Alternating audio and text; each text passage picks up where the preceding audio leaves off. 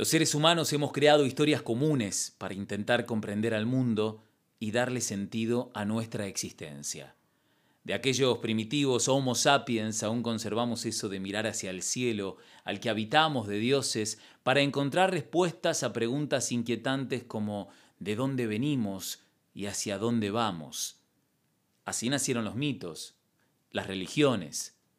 Todas son historias.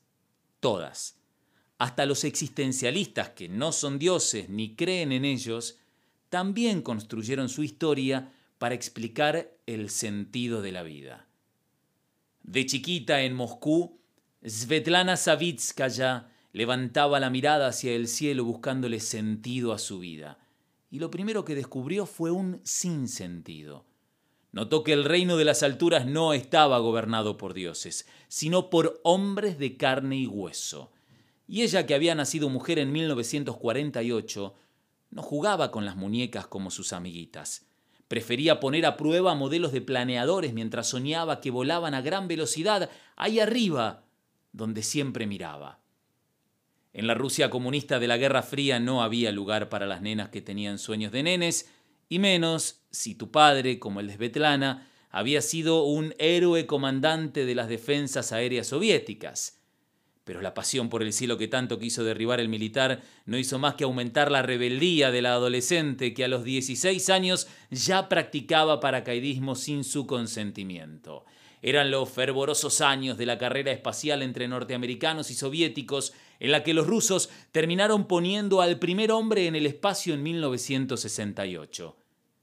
Al mismo tiempo, Svetlana corría su propia carrera contra el machismo espacial.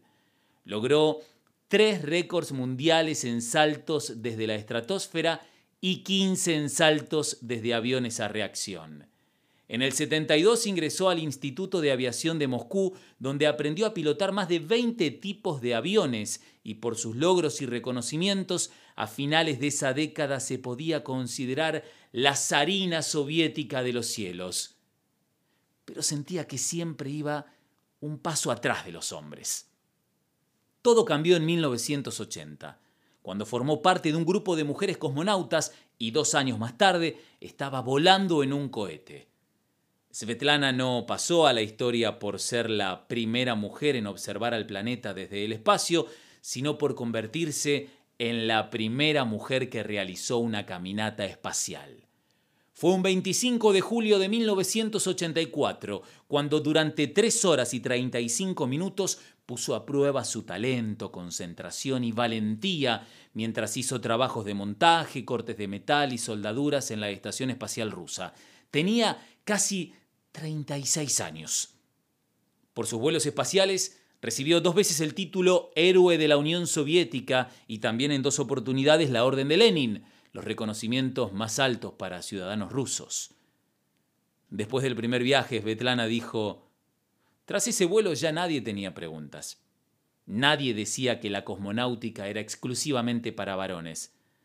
Ya no se atrevían a decirlo, aunque no a todos, por supuesto, les gustaba.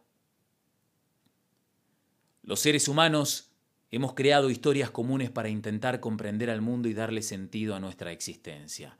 Svetlana Savitskaya le dio sentido a su existencia luchando contra estereotipos machistas fuertes como la ley de la gravedad y lo hizo con tanta convicción que cruzó los límites del cielo y desde el espacio esa estrella roja brilló tanto que nos dio una lección de igualdad de género histórica. Una lección que, como ella destacaba, por entonces a muchos no les gustaba y aún hoy no les gusta. Una lección que deberíamos internalizar para comprender y vivir en un mundo mejor al que hemos contado y creado a través de historias sobradas de sinsentidos.